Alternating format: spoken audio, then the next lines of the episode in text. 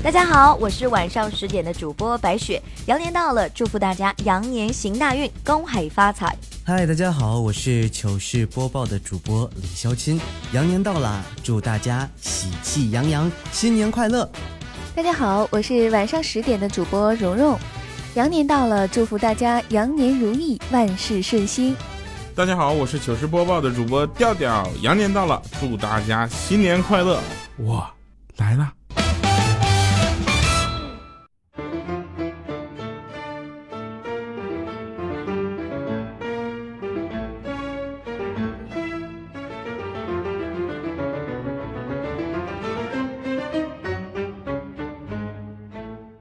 欢迎收听今天的都市夜归人，这里是行走的背包，我是 West Club 电台的主播揭阳。本节目由喜马拉雅网和 West Club 电台联合出品。今天我们要继续我们的德国之行。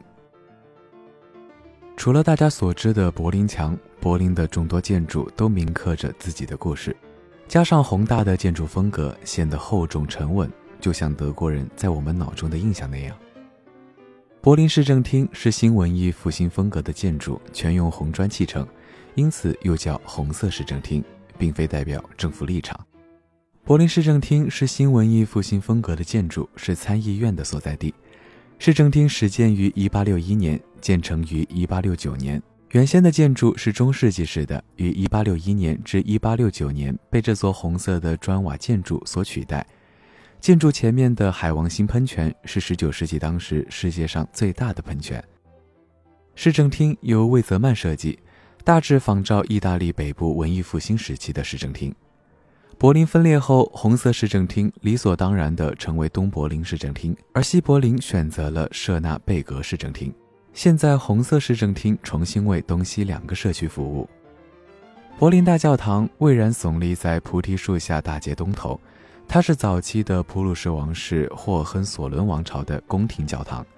教堂由尤里斯·卡尔·拉什多夫在1894年至1905年威廉二世执政期间建造。作为霍亨索伦王朝的皇室和纪念教堂，威廉二世皇帝非常重视这座教堂的建造。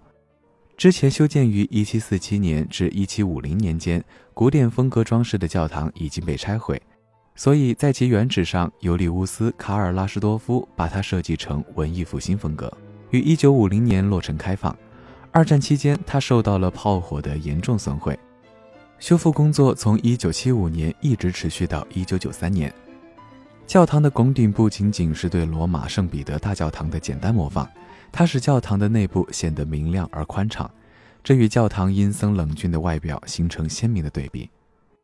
接着，我们来到了被誉为现代大学之母的洪堡大学，包括物理学家爱因斯坦、普朗克、哲学家费希特、谢林、黑格尔、叔本华、神学家施莱马赫、法学家萨维尼都曾在此任教，马克思、恩格斯都曾就读过柏林洪堡大学。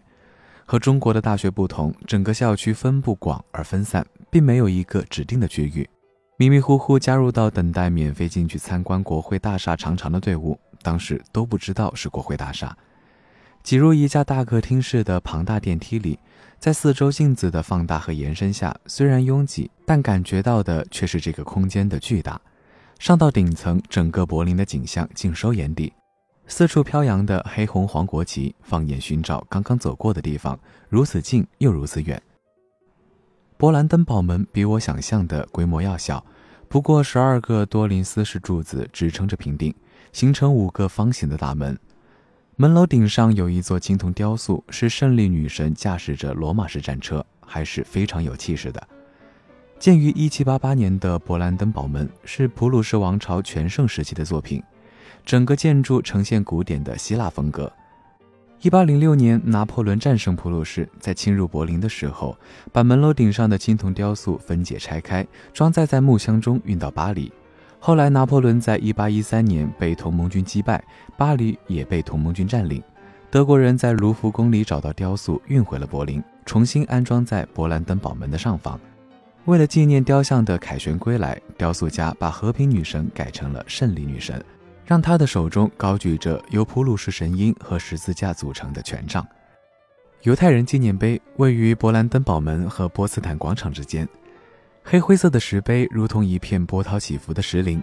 整个纪念碑占地一点九万平方米，由体积不一的两千七百一十一块长方体水泥碑组成，最高的四点七米，最低的不到半米。在混凝土纪念碑下部是一个名为“信息之地”的地下档案展览馆，分四个展区展示欧洲犹太人当年惨遭纳粹德国迫害和屠杀的历史资料。地上抽象的碑林和地下详实的史实有机地结合在了一起。